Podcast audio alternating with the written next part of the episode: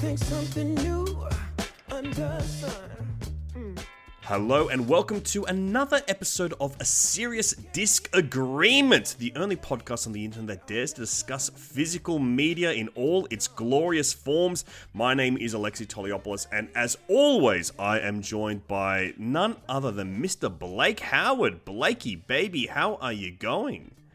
Oh, my brother Alexi, I am excellent when I get to spin the discs with you. And today we're back in Australia's beautiful Art Deco designed uh, uh, classic series from Umbrella Entertainment, Sunburnt Screen. So I'm really happy. And honestly, I'm super excited because two Australian films we get to cover today that I have never seen before until we Yes. started discussing it. And one of them absolutely leveled me. Yeah. So I'm so excited to talk to you about them. I am right there with you. These are both discoveries for me. I hadn't seen either of them before. And that is the thing that really excites me about this label, Sunburnt Screens from Umbrella Entertainment, is that there is equal parts restoration, equal parts uh, revitalization of former classic films or classic films, and also kind of rediscovery and also even just discovery straight up. Like there are some movies that we've got a glimpse of that are coming down the line that I think have never even been close to being on my radar. So I'm really interested in seeing how this label continues to develop and what they keep doing with it. We've got a couple of films here today. Why don't we start with the one that we are probably a little bit more familiar with, uh, starring some of the most beloved actors in Australian film history. Let's talk about Nadia Tass's The Big Steal, starring Ben Mendelsohn, Claudia Karvan, and Steve Bisley, amongst many other favourites. On Monday, Danny Clark turned 18. Birthday. On Tuesday, his inheritance arrived. Happy birthday, son. That's awesome. On Wednesday, he fell in love. Uh, why would I want to go out with him? On Thursday, he was an emotional wreck. But on Friday, Danny had an idea. Well, I'll pick up my new car.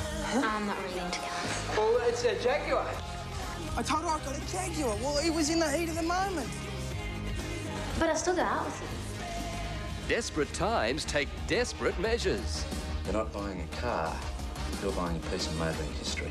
Now, with the car of his dreams and a date with Joanna, And don't you try touching her breasts. what could possibly go wrong? Apart from everything. I think our Daniel is a very fine young man. He should be locked up. Blow in here, sir. Whoops. Wrong end. From the makers of Malcolm, The Big Steal, Daddy's gonna kill you. Yeah, I know. I... Joanna and the Jaguar. It'll steal your heart away. The Big Steal.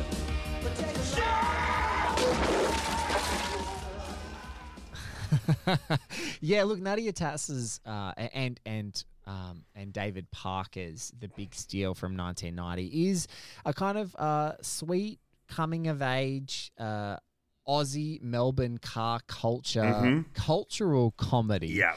um, that it, it really talks about the very sort of eclectic and strange expectations of the cultural clash of Melbourne specifically at that time and talks about this weird class self-definition by the car that you drive and they kind of take these like foundational premises and then get to like have a blast with just making you know a- really weird eclectic bunch of strange characters um, and strange villains uh, out of used car salesmen played by steve bisley and uh, we just get this wonderful weird coming of age movie. Ben mendelsohn is danny clark.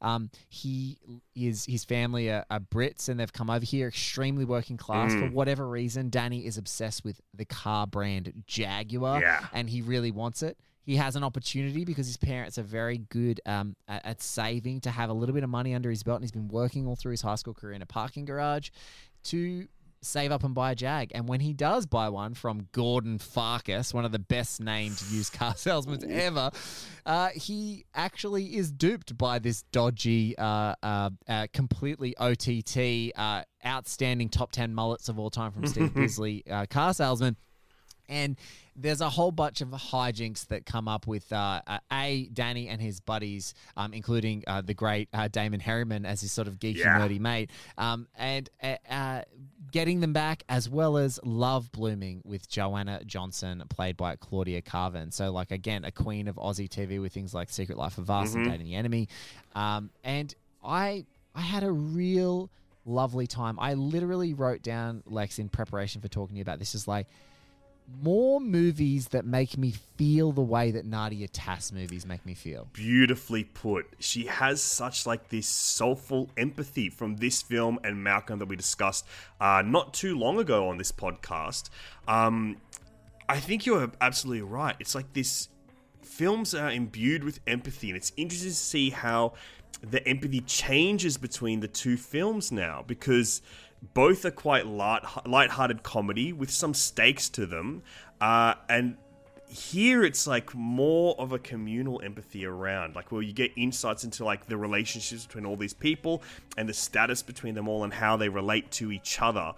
And it plays it so beautifully for the comedy of it as well like there's just this tou like touch of a heightened reality to this world in this film which i think works so beautifully in the same kind of way that john hughes would really work when he was firing on all cylinders. I love it.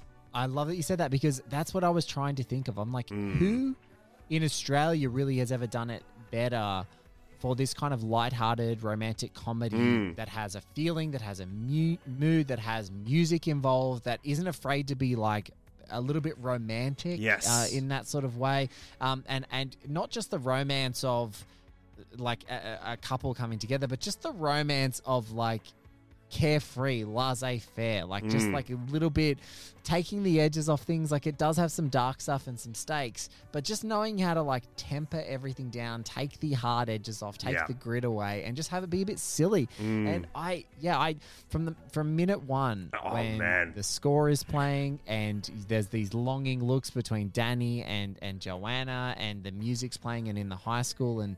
It's got that mental Oh, of mental as anything like soundtrack anything. coming in. The first five minutes of this movie, I'm like, oh my god, this is like this is a classic that I'm just about to witness. Like I cannot believe it.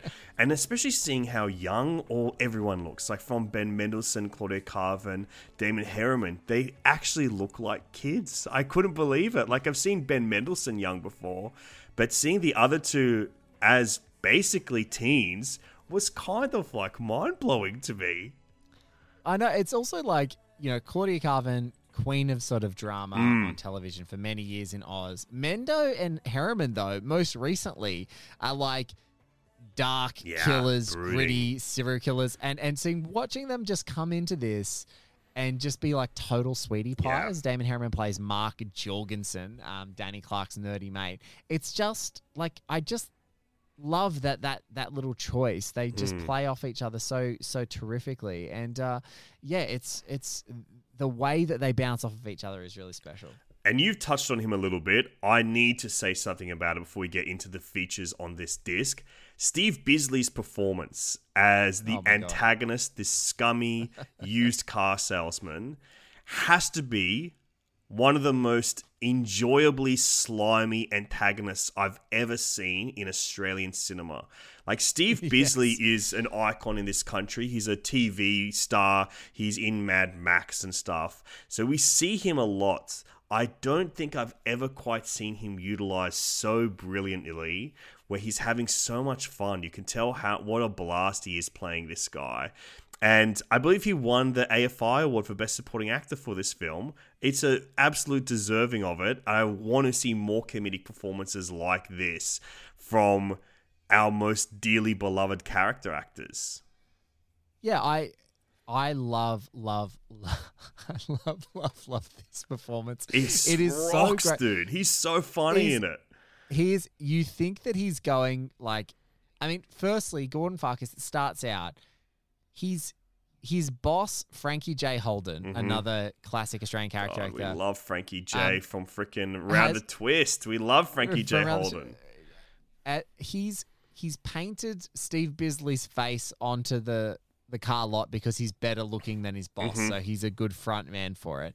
He's a grimy, sleazy, car thieving, you know, paying off crooked cops kind of guy, but it's all measured through like desperation, peacocking, you know, like complete um uh, overwhelming narcissism. And then like just going out and being the loosest party boy um gross uh taking photos of a like ladies mud wrestling night that he wants to go out to um occasional bit of like cross-dressing kink. Mhm. it's just it's wonderfully weird and silly. And i just i think that there just needs to be more comedies and I think that like Two Hands is like one degree closer to full on crime comedy. But like Yeah. when I was watching The Big Steal, I kept thinking like, I love tonally the kind of big steals and the two hands of it all because they kind of know how funny and ridiculous these weird and eclectic characters can be in their settings. Yeah, it can have dark stuff and it can have stakes, but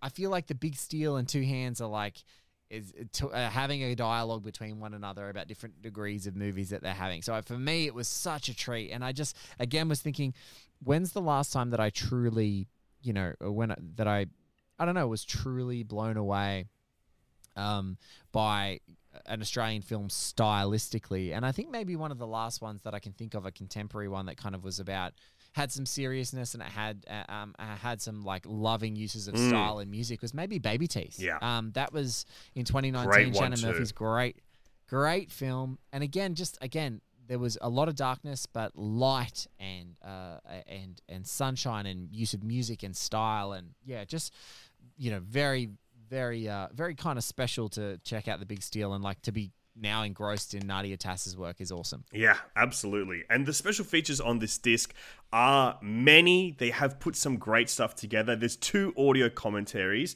Uh, there is some cast interviews back from the original release and then a decade or so later. Uh, some audition tapes. But what I really like, and it's the second time or maybe third time that I've seen one of these special features on this Sunburnt label is Where Was It Filmed, which are these location featurettes. Paul Hagel. We I Paul, Paul Hagel Hagel is the the discovery for me of these of this whole label. He's got a great YouTube channel at P Hagel, um, where he goes to like uh, the locations of Australian films, and he makes like these little short film documentaries around like the locations and how they've changed over the years and they're full of like just a lovely little touch of humor and i think that they are like such a unique special feature for these this label because there's something about it that feels so in tone with the films that they've been selected with. And they Yes. do provide like this modern day context for them as far as australia's changed. And they are complete charmers. Like the i am so charmed by these special features. It's the first thing i'm going to watch every time i get one of these sunburn screen releases. Yeah, and also it's like it's the things are, aren't inherently cinematic like in a mm-hmm. town. Like you don't necessarily think of it that way. So that's what's kind of cool about it in oz because so many iconic locations that you associate with you know big hollywood movies Yeah. or big you know you know big spy movies like the bond franchise Bourne franchise you're in germany you're in london you're in these like big towns in these identifiable spots. But like it's something so quirky to see hey like they found a car park which literally hasn't changed since like Yeah. the 90s and and they they decked it out Uh-huh. they lit it they did a few things and, and and the street doesn't look much different it's kind of like really quaint and charming and even just in this same one from Hagel's uh, there's that great moment from um, Alvin Purple yeah where like you see a guy parachute into the uh, into the lake there and to see how the city skyline has changed over you know 30 years is pretty fascinating as well so yeah no i really like this because it's it's again i think you you're spot on it's about the tone of the special feature is so important to the tone of the thing Mhm. you know and and and it's paul's got a good sense of humor and it's a bit playful and it's it's, it's bringing this in and and it's just again like um Yeah. talking about our cities as as as filmable location it strikes this perfect low key tone that I find just so charming and so watchable. And I would give a huge shout out to his YouTube channel, uh, P H A G L Productions. Fagel, Pagel, I don't know how to say it in the one word thing, but Paul Hagel, man, he's a freaking king, dude. I'm I'm obsessed with the guy now.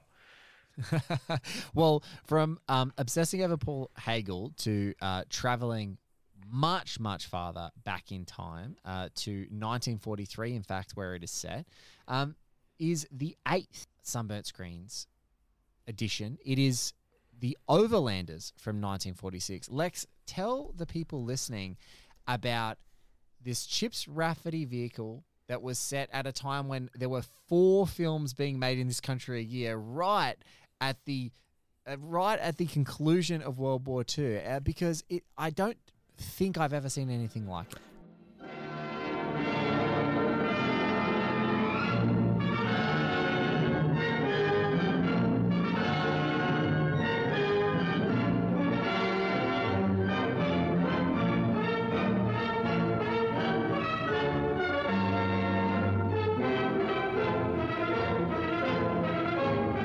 That's exactly it.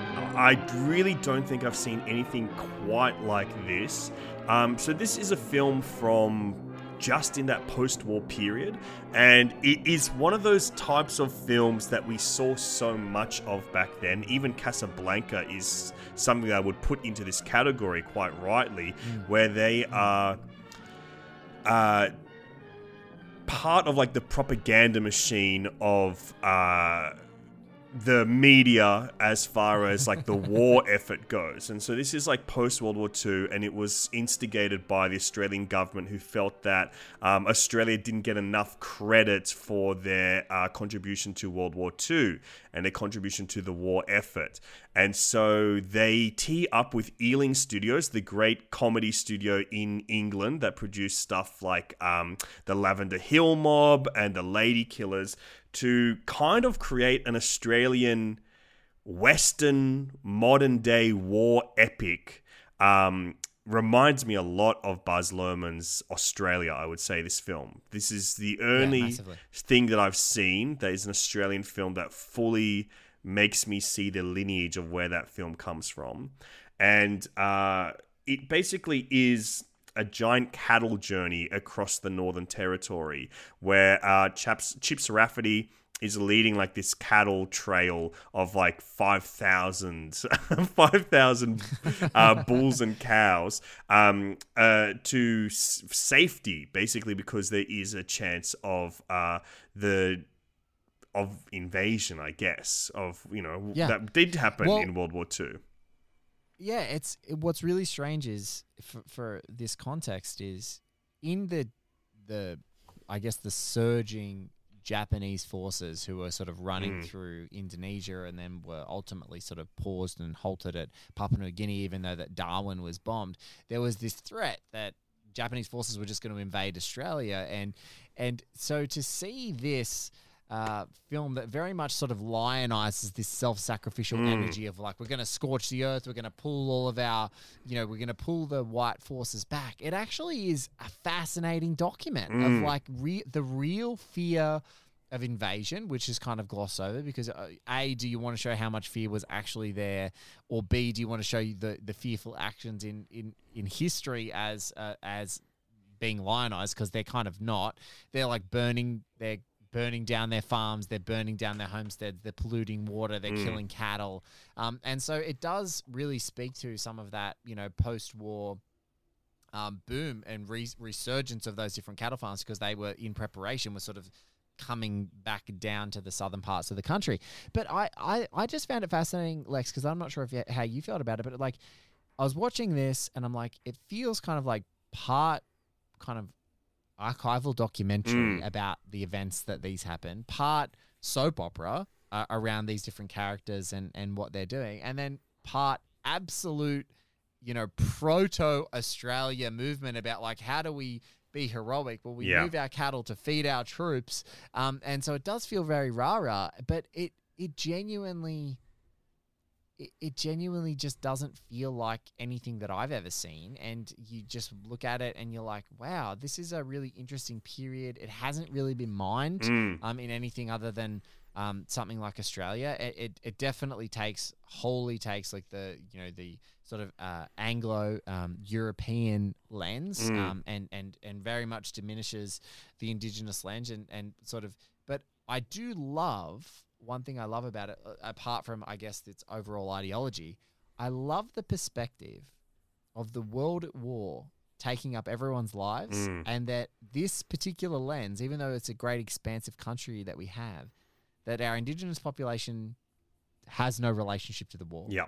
That these Europeans have one view that the Japanese are about to, you know, uh, roll up to the shores at any moment, and that actually doesn't eventuate. And so I really love that there's like this weird, different collision of perspectives about what's happening in the world Mm. because it just feels like.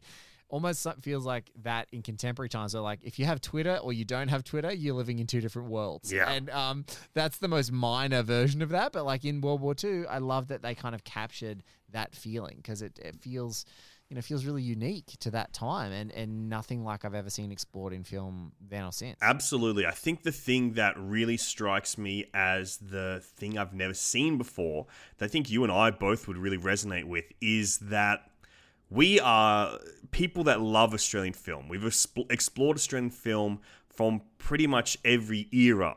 But I've seen maybe one other film from Australian cinema pre 1960. And Yeah. seeing this film, and then there's a bonus feature on here, which is another full feature film that are pre 1960 films set in Australia. They seem so much like another language is being translated to Australia. Like it doesn't feel it almost a little something uncanny about it because it seems so big and we're so used to Australian films feeling smaller perhaps or exploring a very Yes. Australian perspective. I think this film kind of gets to that Australian perspective, but it's from an outsider point of view, which I find really interesting. And the bonus feature, which is an entire another film from 1955, also starring Chips Rafferty, called Kangaroo. Uh, it is really interesting to see the, the comparison between the two because The Overlanders is black and white, English produced, English made film that feels in line with like what Ealing Studios was doing at that time, um, and kind of like the early-ish kind of epic films of David Lean. There's a little bit of that in there with what this film's going for. Kangaroo, on the other hand, is Technicolor and it feels very Hollywood in the way that it's kind of capturing it. Feels more like John Wayne westerns that are not directed by John Ford. And uh, one thing that stood out to me there between the two is Kangaroo's directed by a big filmmaker, Lewis Milestone, who directed the 1930s All Quiet on the Western Front and uh, Ocean's Eleven, the original one, Mutiny on the Bounty, the Marlon Brando version of Mice and Men with Burgess Meredith and Lon Chaney Jr. So it's interesting to see his eye going on to Australia. It's a, it's an odd little film, and I think it's a really cool bonus feature to just put a whole nother feature film starring like an Australian legend Chips Rafferty, who kind of epitomized the Australian larrikin uh, for a long time and what the Australian man really was. The one thing that I would criticize about this disc is there's one other special feature that I really enjoyed. It's just from the National Film and Sound Archive, archival footage um, about cattle from that era, uh, set and filmed at the Austra- the Sydney show, which is known as like the Royal Easter Show these days. And you just see some big old cows, and I really enjoyed that. I loved seeing those big cows and stuff and it was really a nice little insight. But what I really wish this disc had, because this is like a classic film that I don't know really much about, I wish there was a feature of some contemporary film criticism and Australian film historians discussing the importance of this film and uh, giving us some of that context. Like if there was a David Stratton or even like a Jason Di Rosso or someone like that Adrian Martin, just someone talking about what this film is, giving us this modern day context for it. I really would have appreciated that. I really would have been curious about how it was received. Mm. Because if you're finally viewing your country in the language of this, like, you know, this is a film by Harry Watt, Mm. Harry Watt's style here is like, it's, it's, it's like an expansive serial. Yeah. Like it has narration, It has things that look like archival footage. It couldn't look any more different from cinema footage. It's just like this archival, very listless, like strange, abstract, objective lens. And then it gets into this more melodramatic, sequenced, you know, very traditional, closed, boxy interactions that are happening. Um, it kind of has an element of that. You don't make them like they used to because you're actually seeing a number of cattle, you're seeing horses, you're seeing people on horseback. None of this can be faked. There's no special effects. It's just everything that you see on screen is there. But yeah, I, I'd be really interested to see what people felt about it hmm. because it's not rah rah. Like it, it, it is it is trying to be propagandistic in a, in in a, in its way, but it doesn't like you know. I think Gallipoli does and both doesn't do this, hmm. and I think that Breaker Morant probably does it even more effectively than Gallipoli. Like Gallipoli manages to be one of the only anti-war films of all time. Yeah. and then same with Breaker Morant. And so this one feels like strange because again, it's talking about the war effort is just moving some cattle. Mm. You know what I mean? It just feels like it's like whatever its intent was, maybe it didn't land. I would love to hear the perspectives on that. Yeah, there is uh, audio commentary by uh, Stephen Vagg, who is an Australian film historian, for this film and Kangaroo. That I would like to explore, but I wish there was just like a short documentary feature of some kind on here to kind of give us some explanation on it. Um, but it's a really interesting release. It's a really interesting film. Harry Watt, the filmmaker behind it, have you looked at what else he's done? No, I haven't. only propaganda. Like everything else is short, like short nine minute things called London Can Take It about like the bombings and stuff. Um, Yeah, west of west of Zanzibar, where no vultures fly, like nine men, fiddlers three. Yeah, absolutely. That's it's funny that that's was his filmography and his language because that's it just resonates that he's just made serials before that. absolutely, and I think this is this is an interesting one. Chips Rafferty is someone who is definitely worth exploring, and I'm glad that he has f- been ushered into this label. It is really interesting to see him become part of like this label that is exploring Australian cinema. There are some more coming down the line. I saw one r- announced this morning, Blake, for what Sunburnt Screens is doing next. And I'm so excited because it's one of my favorite all time Australian films. It is Ana Kokkinos's Head On, starring Alex On. Dimitriades and Paul Kapsis, based on the book by Christos Tsiolkas called Loaded. One of my favorite books, one of my favorite movies. Cannot wait to see what is going to be on there. Uh, I I'm uh, couldn't be in bigger agreement emphatically that um, Head On is a Stone Cold classic and deserve and it and it feels like you know we've been trying to figure out for the labels that we cover on this show about like what what in essence are they doing and I feel like Sunburnt Screens is like almost uh, Sunburnt Screens is like forming a bridge between what iconic Australian films uh, of of decades and years past have done and what and how we've redefined iconic films. And and some so sometimes it feels like they're completely divergent like themes of these different movies that are coming down the pipe. But it feels like what is Australia now? What is Australia then? What is Australia now? What is Australia then? And it feels like that's happening. And so head on feels like uh, in that vein. So interesting to see what is pairing with it because you know we've had Big Steal and um, you know we had Breaker Moran and Malcolm for example as five and six, and then and seven and eight are the Big Steal. So again, like six and seven, like Nadia Tass classics running one onto one from each other, and then the Overlanders. So now that it's head on, interesting to see where they go next. But it's really it's you know very very interesting and also. Um, they're keeping an incredibly high standard Yeah. of stuff that they're bringing out for Sunburnt Screens at the moment. Uh, we, we talked in one of our last serious disagreements about how do you follow showgirls on, um, Mm. on their other label, Central Cinema, and it's going to be interesting to see how they keep keep it up and keep like bringing these incredible uh, films to, back to life Yeah. um, along the way. Absolutely. Blake, always a pleasure to discuss Australian film in particular with you. I really love getting into these ones. I love getting into it too, my friend. Thank you so much. And thank you for bringing up, again, before I let uh, you go and us go out of this, um, thank you for reminding me to shout back out to your terrific Australian Psycho series and Wake in Fright, particularly, and Chips Rafferty over at the Total Reboot, Mm. um, and some of the great stories that come out in that podcast about him being allowed to drink uh, whatever he wants Yeah. on set, not fake beer. Real piss. He can do the real Real piss. piss. you can do the real piss. So that's a huge one. But mate, where can people find you uh, before our next serious disc agreement? or in Imprint Companion. You can check out Total Reboot. You can also hopefully cut this out if it hasn't happened or isn't happening soon. You can hear me on the uh, Zodiac Chronicle with Cameron James talking about uh, Charles Fleischer in the basement scene. You can. And also now you're going to be joined by one Robert Graysmith, Wow. the actual subject of the film, the writer of Zodiac and Zodiac Unmasked and Shooting Zodiac, because we wax lyrical and hypothesize how could he have been so insane uh, for this thing to have happened and him not realize how much danger he's in. And you'll get to hear yourself, Alexi, and listeners out there about what he has to say on the matter, which is, uh, is special. And yes, it is coming very soon. So in the next couple of weeks, people will be able to hear that episode from your good self. Very exciting. Always a pleasure, never a chore. it is great. It is great. It's great to see you guys. And yes, please stay on everything One Heat Minute Productions if you like what we do. And I just want to shout out for both the total reboots at the Reboot Rats and for One Heat Minute Production crew.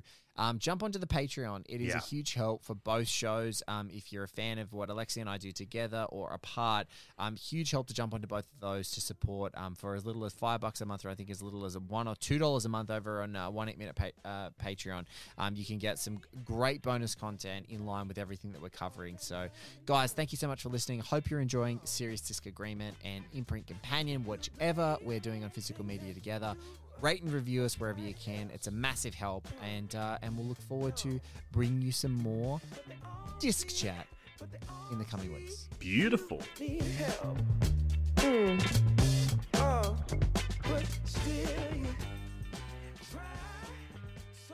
Hi, this is Blake Howard, host and producer of One Heat Minute Productions podcast. We dive into the great and underappreciated cinematic works, often one minute or one scene at a time. Our crew of guests are some of the most wonderful filmmakers, writers, authors, and critics ever assembled. Our shows include One Heat Minute, Josie and the Podcats, All the President's Minutes, Inherent Vice, and right now, Zodiac Chronicle. Check out oneheatminute.com or find us wherever you get your podcasts. Life's better with American Family Insurance because our home policies help protect your dreams and come with peace of mind.